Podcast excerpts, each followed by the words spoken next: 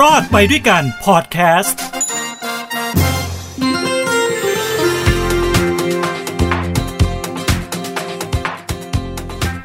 สวัสดีครับ สวัสดีท่านผู้ฟังทุกท่านนะฮะ ทางหูดีพอดแคสต์นี่คือรายการรอดไปด้วยกันเศรษฐกิจชาวบ้านกับผมทิน โชคกมลกิจนะครับ มาต้อนรับทุกท่านอีกครั้งหนึ่ง ที่จะชี้ช่องทางนะฮะ ให้ท่านได้รอดไปในยุคเศรษฐกิจแบบนี้นะครับ เข้าสู่เทศกาลเกษียณไปแล้วเพิ่งผ่านมาเมื่อไม่นานมานี้นะครับหลายท่านพอเกษียณไปแล้ว บางคนก็เคว้งเหมือนกันนะเฮ้ยเคยทำงานอยู่ดีๆพอ 60 ปุ๊บเกษียณนะข้าราชการอ้าวทำยังไงล่ะ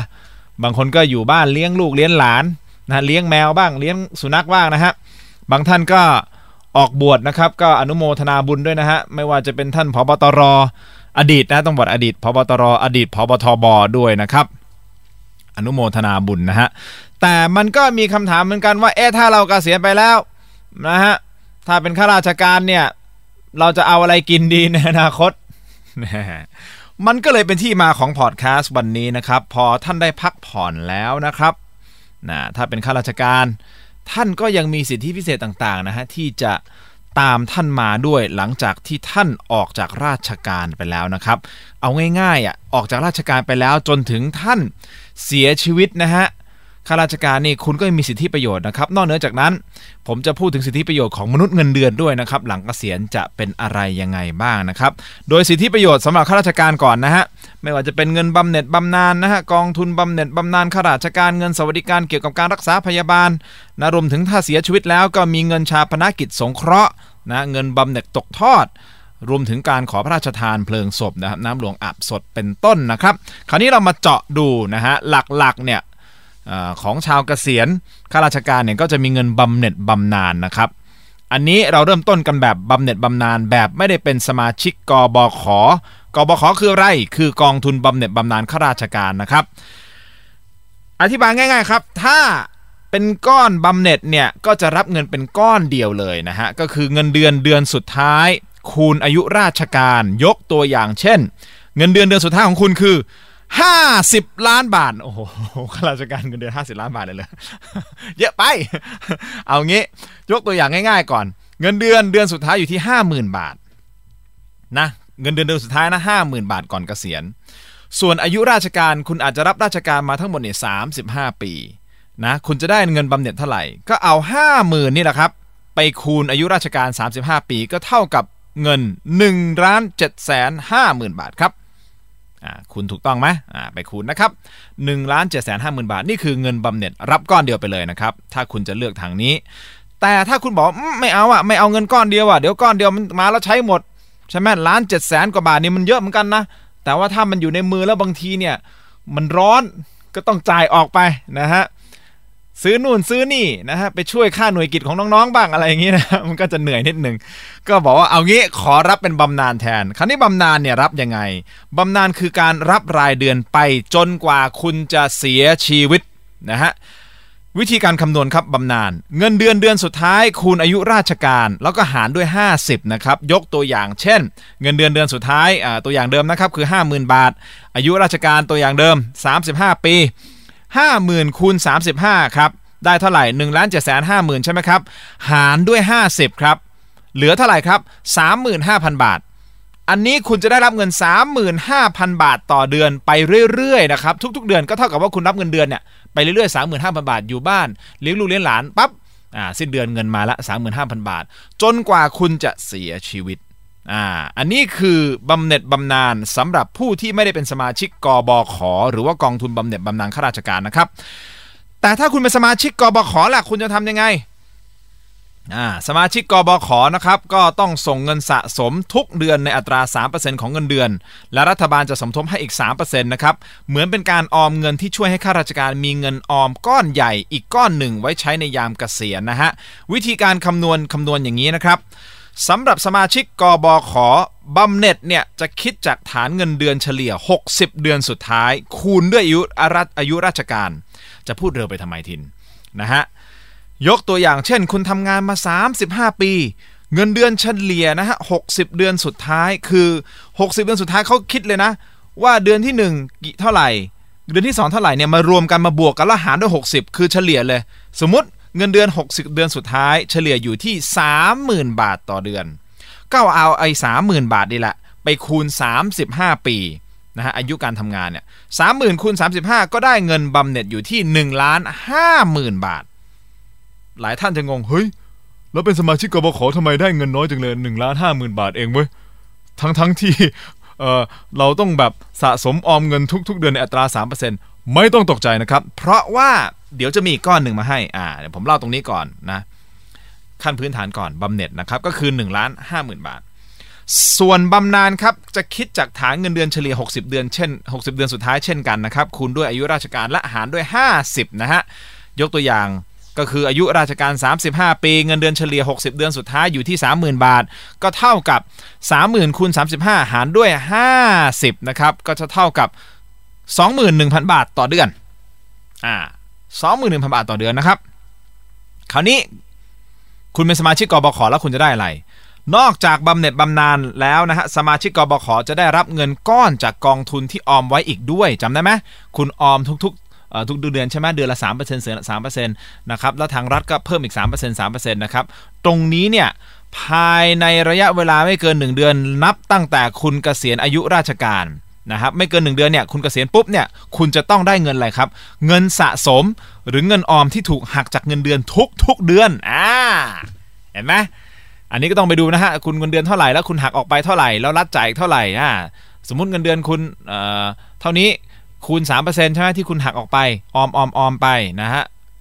ทางรัฐก็ให้อีก 3%ออมออมออมไป ก้อนนี้แหละที่คุณสะสมมาตลอดระยะเวลาทำงานราชการเนี่ย คุณจะได้เงินก้อนนี้ เป็นเงินสะสมที่คุณออม และเงินสมทบที่รัฐให้ด้วยนะครับ และยังมีอีกนะฮะเงินประเดิมและเงินชดเชยนะเพื่อไม่ให้ผู้ที่เป็นสมาชิกกบขเนี่ยเสียเปรียบคนที่ไม่ได้เป็นสมาชิก โดยจะมอบให้ผู้ที่เลือกรับบำนาญเท่านั้นนะครับ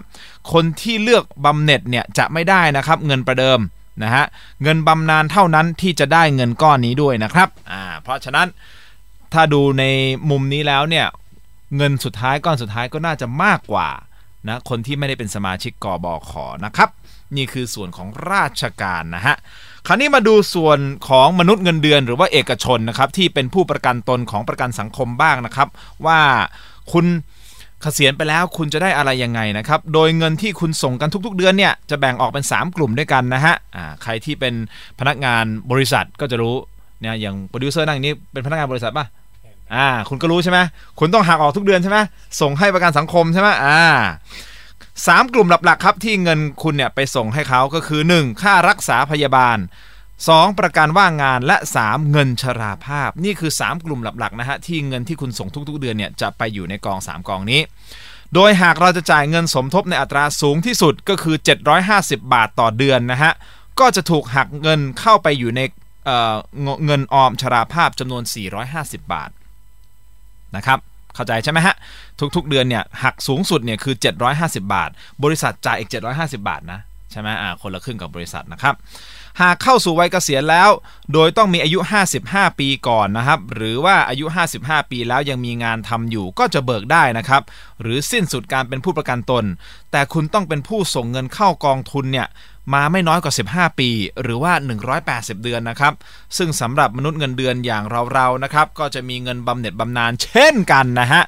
คำนวณยังไงครับามาดูบำนาญกันก่อนนะครับ กรณีจ่ายเงินสมทบไม่น้อยกว่า 180 เดือนนะ180 เดือนก็จะมีสิทธิ์ได้เงินชราภาพเป็นรายเดือนในอัตรา 20%ของค่าจ้างเฉลี่ย 60 เดือนสุดท้าย โดยฐานเงินเดือนสูงที่สุดคือ 15,000 บาทนะครับ กรณีที่ไม่จ่ายขออภัยนะฮะกรณีที่มีการจ่ายเงินสมทบเกิน 180 เดือนนะครับ จะได้เงินชราภาพเป็นรายเดือนในอัตรา 20%ของค่าจ้างเฉลี่ย 60 เดือนสุดท้าย พร้อมเงิน 1.5%ระยะเวลาการจ่ายเงินสมทบครบทุกๆ 12 เดือนนะครับตัวอย่างครับผมเล่าอย่างนี้คุณผู้ฟังอาจจะบอกเฮ้ยอะไรทิน ฟังไม่รู้เรื่องวะเอาตัวอย่างเลยครับ ได้รับเงินค่าจ้างเดือนละ 15,000 บาทนะสมมตินะได้รับเงินเดือนค่าจ้างเดือนละ 15,000 บาท และส่งเงินสมทบมาแล้ว 20 ปี เมื่ออายุครบ 55 ปีโดยบริบูรณ์นะครับ จะได้รับเงินชราภาพเท่าไหร่คำนวณแบบนี้นะครับ 15 ปีแรกจะได้อัตราเงินบำนาญอยู่ที่ 20% 5 ปีหลังนะฮะ อย่าลืมนะคุณส่งทบส่งส่งสงทบมาแล้ว 20 ปีใช่ไหม15 ปีแรกได้อัตราเงินบำนาญ 20% 5 ปีหลังได้อัตราเงินบำนาญอยู่ที่ 1.5%คูณ 5 ปีครับ ก็เท่ากับ 7.5%รวม 20 ปีเท่ากับ 20%บวก 7.5%ทั้งหมดจะเท่ากับ 27.5%ครับ เราจะได้รับเงินบำนาญรายเดือนเท่ากับ 15,000 บาท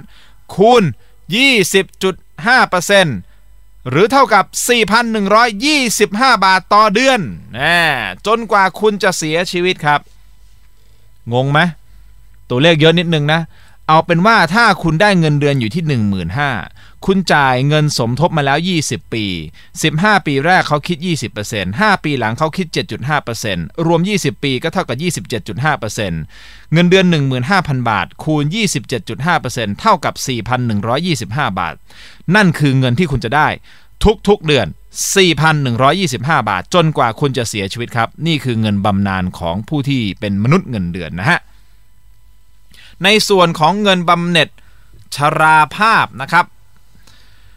ถ้าเลือกรับแบบนี้ก็จะได้เงินก้อนไปเลยนะฮะ ซึ่งมี 3 ส่วนด้วยกันก็คือเงินสมทบของผู้ประกันตน เงินสมทบจากนายจ้างใช่ไหมที่เวลาเราจ่ายเนี่ยนายจ้างจ่ายคนละครึ่งใช่ไหมบวกกับผลประโยชน์ตอบแทนนะครับ ซึ่งแต่ละคนจะได้ไม่เท่ากัน อันนี้ต้องไปคำนวณในเว็บไซต์ของประกันสังคมที่ www.sso.go.th นะซึ่งการจะเลือกรับบำนาญหรือบำเหน็จนะครับ ต้องขึ้นอยู่กับเหตุผลของแต่ละคน และเปรียบเทียบถึงความคุ้มค่าที่ได้รับอีกด้วยนะครับ ชัดเจนไหมฮะอะนอกจากนี้นะครับยังมีเบี้ยยังชีพผู้สูงอายุด้วยนะฮะ ที่รัฐบาลมอบให้ทุกๆเดือนด้วยนะเป็นขั้นบันไดด้วยนะครับ เพราะฉะนั้นนอกเหนือจากเเงินบำนาญใช่ไหมบำเหน็จที่คุณจะได้แล้วเนะ่ยที่คุณส่งประกันสังคมนะ คุณยังจะได้เป็นเงิน เบี้ยยังชีพผู้สูงอายุด้วยนะฮะเป็นขั้นบันไดตามอายุนะครับ 60ถึง69 ปีได้รับเงิน 600 บาทต่อเดือน 70ถึง79 ปีได้รับเงิน 700 บาทต่อเดือน 80ถึง89 ปี ได้รับเงิน 800 บาทต่อเดือน ผมภาวนาว่าผมจะอยู่ถึง 80 จะได้เงินกรอบนี้นะฮะ800 บาทต่อเดือน และถ้าคุณอายุยืน 90 ปีขึ้นไปคุณได้รับไปเลยนะครับ 1,000 บาทต่อเดือนเดือนเดือนเดือนเดือนเดือน ยิ่งใหญ่มากนะครับ จะมีสักกี่คนเนี่ยจะอยู่ถึงอายุ 90 ขึ้นไป นี่คืออีกประเด็นหนึ่งเนาะใช่ไหมฮะ ไม่ใช่แก่ตายแล้วครับ ผมว่าโอกาสที่จะโดนรถชนตายหาบนถนนเนี่ยมีสูงนะครับชัดเจนฮะสำหรับเงินบำเหน็จบำนาญของข้าราชการรวมถึงผู้ที่เป็นมนุษย์เงินเดือนอย่างเราๆนะครับถ้าอยากจะฟังเรื่องราวดีๆ เกี่ยวกับแง่มุมเศรษฐกิจนะฮะ ติดตามรายการรอดไปด้วยการเศรษฐกิจชาวบ้านทางหูดีพอดแคสต์ได้เลยนะครับ กับผมทินโชกมลกิจนะฮะ และอย่าลืมนะฮะ ถ้าอยากจะชมผม อยากจะเห็นผมตัวเป็นๆทางไลฟ์นะครับ ก็สามารถไปชมได้ทุกวันอังคารพุธพฤหัสนะครับ เวลา 18นาฬิกา30 นาทีโดยประมาณนะครับ ทางช่องทางของ bec t e r o tv นี่คือ Facebook Page ของเรานะครับ เข้ามากดไลค์กด Follow ด้วยนะฮะ แล้วพบกันใหม่ในโอกาสหน้าสำหรับวันนี้ขอให้ทุกท่านมีความสุขความทุกข์อย่าได้ใกล้ ความเจ็บไข้อย่าได้มีขอให้มีความสุขสวัสดี สวัสดีครับ